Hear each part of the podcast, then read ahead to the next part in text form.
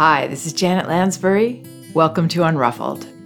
Today, I'm going to be sharing my response to an email from a parent who's upset about what she feels is her deteriorating relationship with her almost three year old daughter.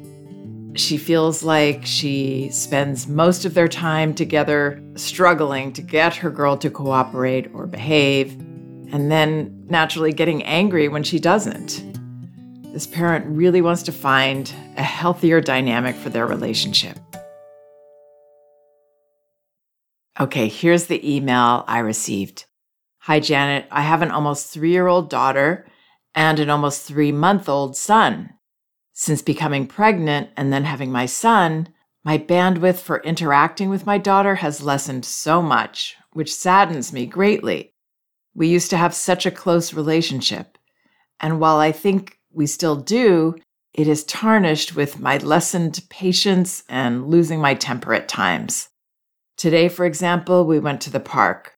Leaving the park has become a thing now. It started with me losing my temper one time when she wouldn't leave when I asked. Now it happens almost always. She runs away when I say we have to leave. I brace for it. Today I told her, Bye, I'm leaving, when she wouldn't come. I did it out of anger and desperation. In hindsight, I realized that kind of threat is manipulative, hurtful, and maybe even scary for her.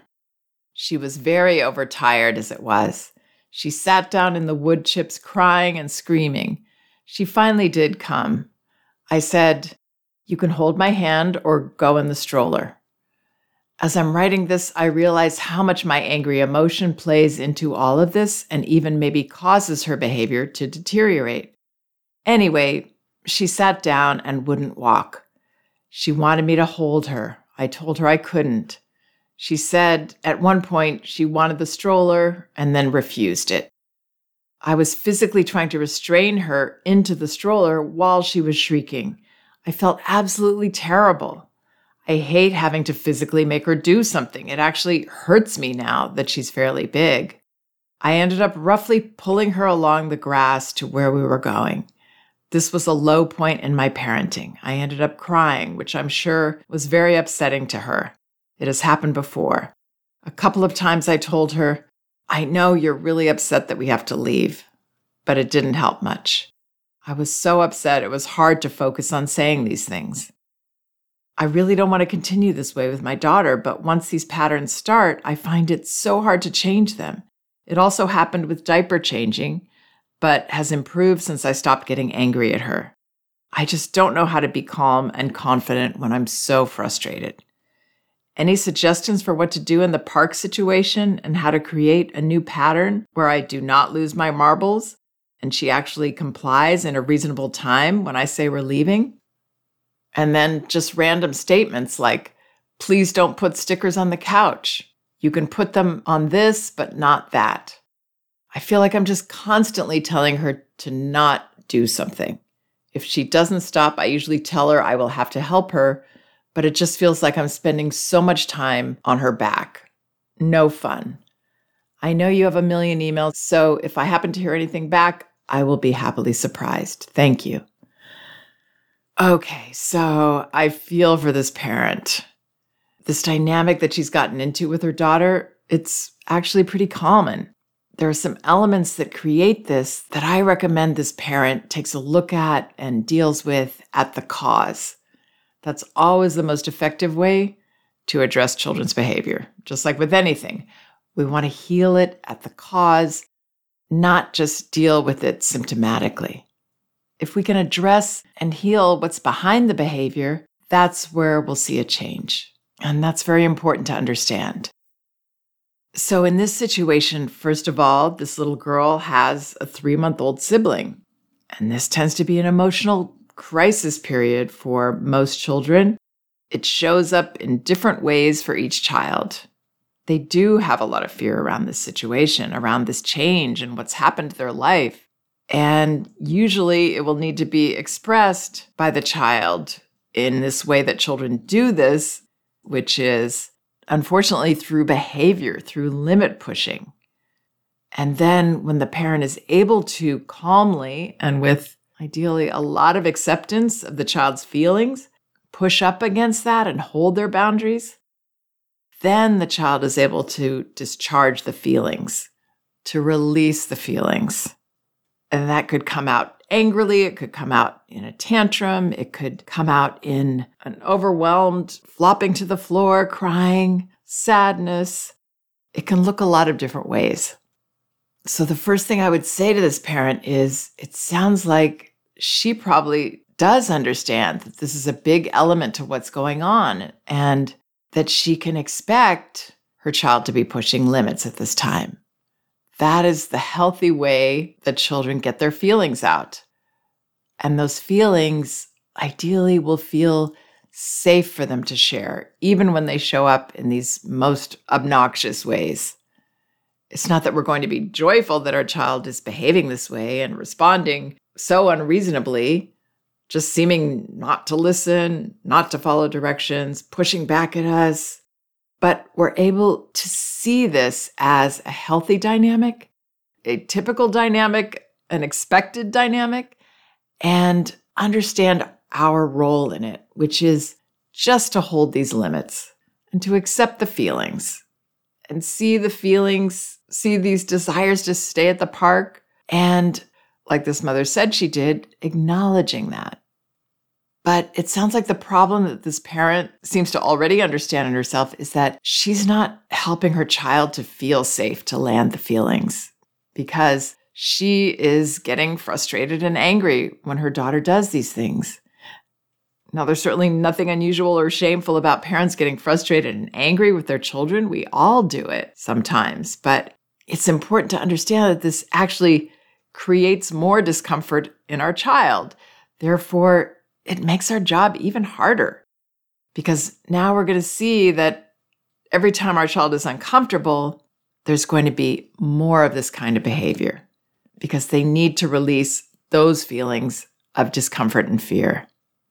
So now we're adding the fear that, from the child's point of view, not only do I feel so in a crisis that I'm doing these crazy impulsive things, but my parents are angry with me. These people that I need to to help me in these situations and see where I am and help me early, they're rejecting me for this. They see me as wrong and bad and yikes.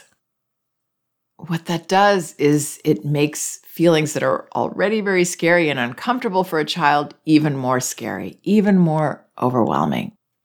But on our end, the reasons we do get frustrated are that we have this different expectation than the one that will ultimately help us. We maybe have the expectation that our child should be able to leave the park, or our child should be able to not put stickers on the couch when they know they're not supposed to. Because children are, certainly at three years old, they're intelligent enough not to do these things. They do understand what we want. So, hey, why aren't they doing it? Because they're seeking unconsciously that boundary. They're seeking that safe place to push up against so that they can land their feelings. And if we have that kind of outlook as a parent, that kind of perception of the situation, that expectation, it will help us to not get frustrated. There's still nothing wrong with us if we do, but getting frustrated is perpetuating the problem. So it's something to go for, a perception that helps us get less frustrated. Then the other part of this is the way that we actually handle the behavior.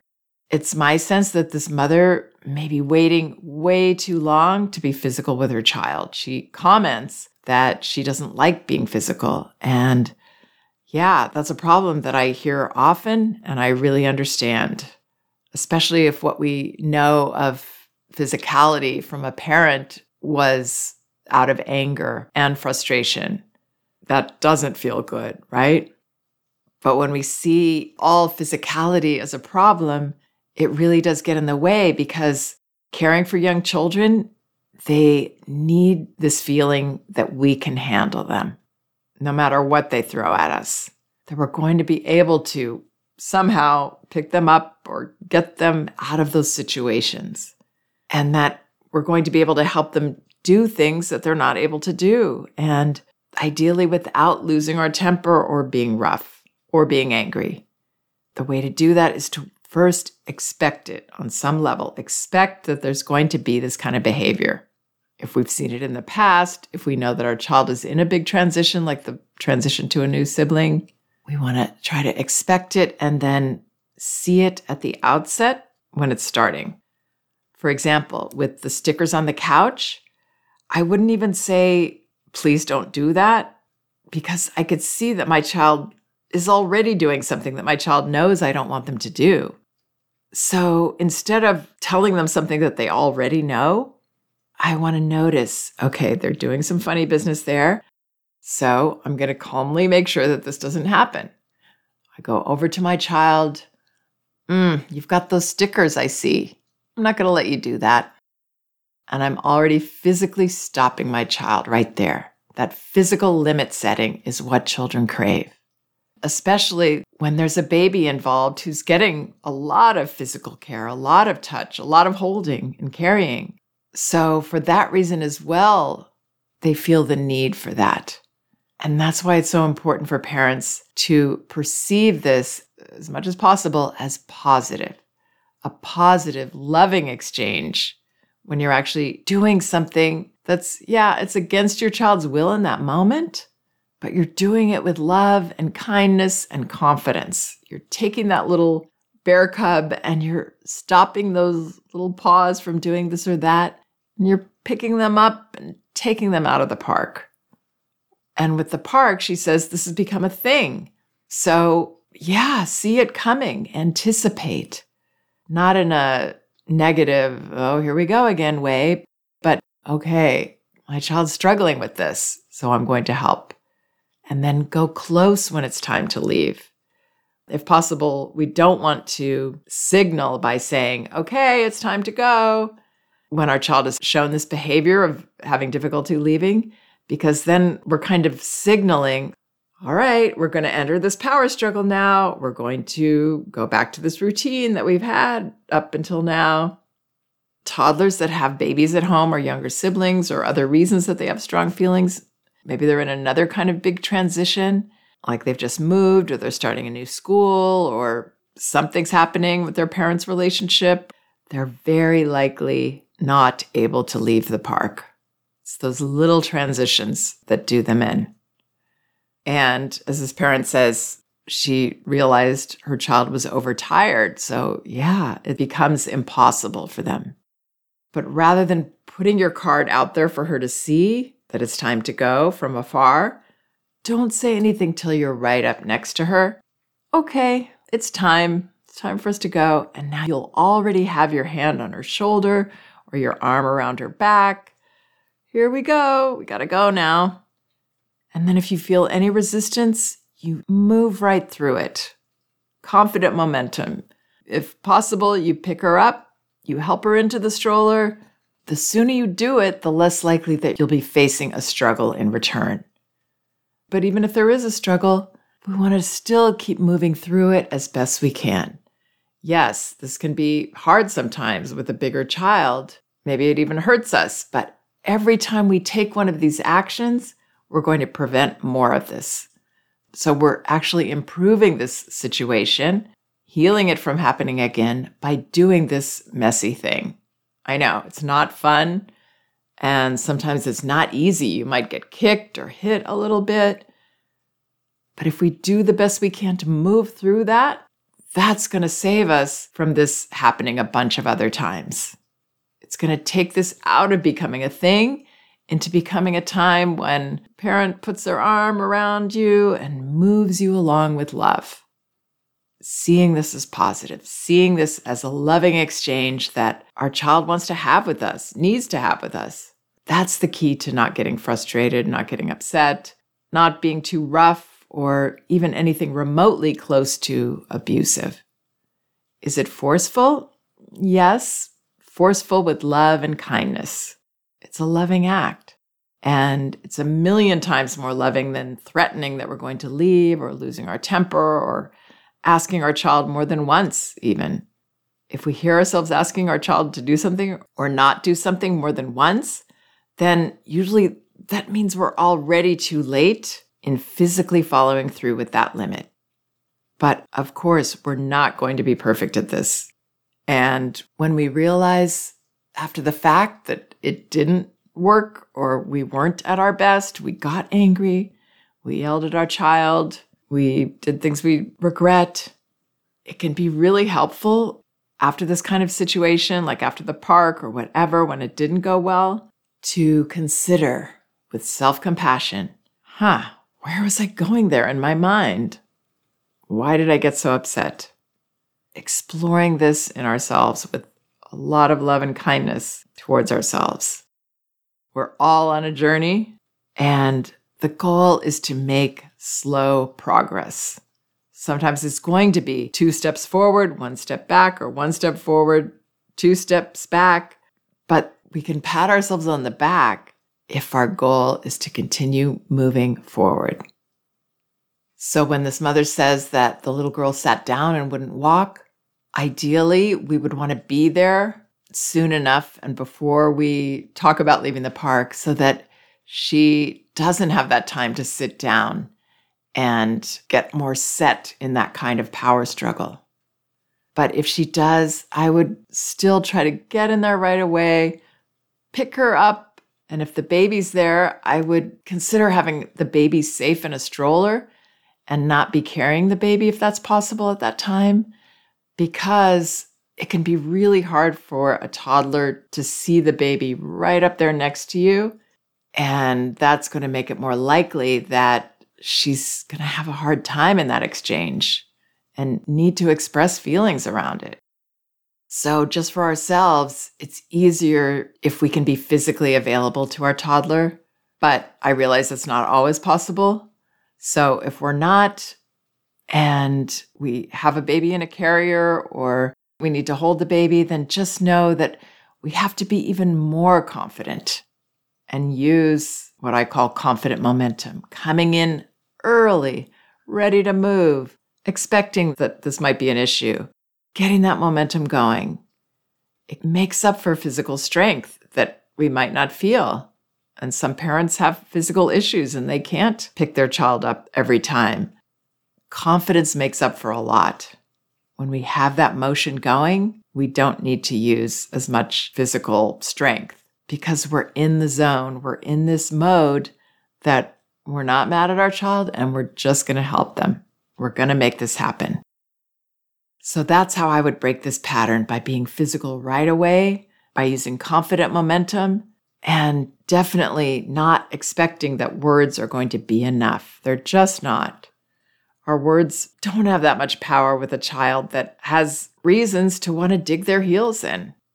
So I would say a lot less and expect to do more and do it a lot earlier.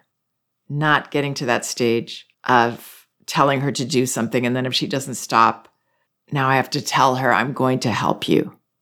It will work better if she just helps her right away without signaling it. And at this time in this child's life, for whatever reason, in this case, there's a good reason, the transition to the baby, but for whatever reason, she's showing that she does need help right at the outset of these behaviors.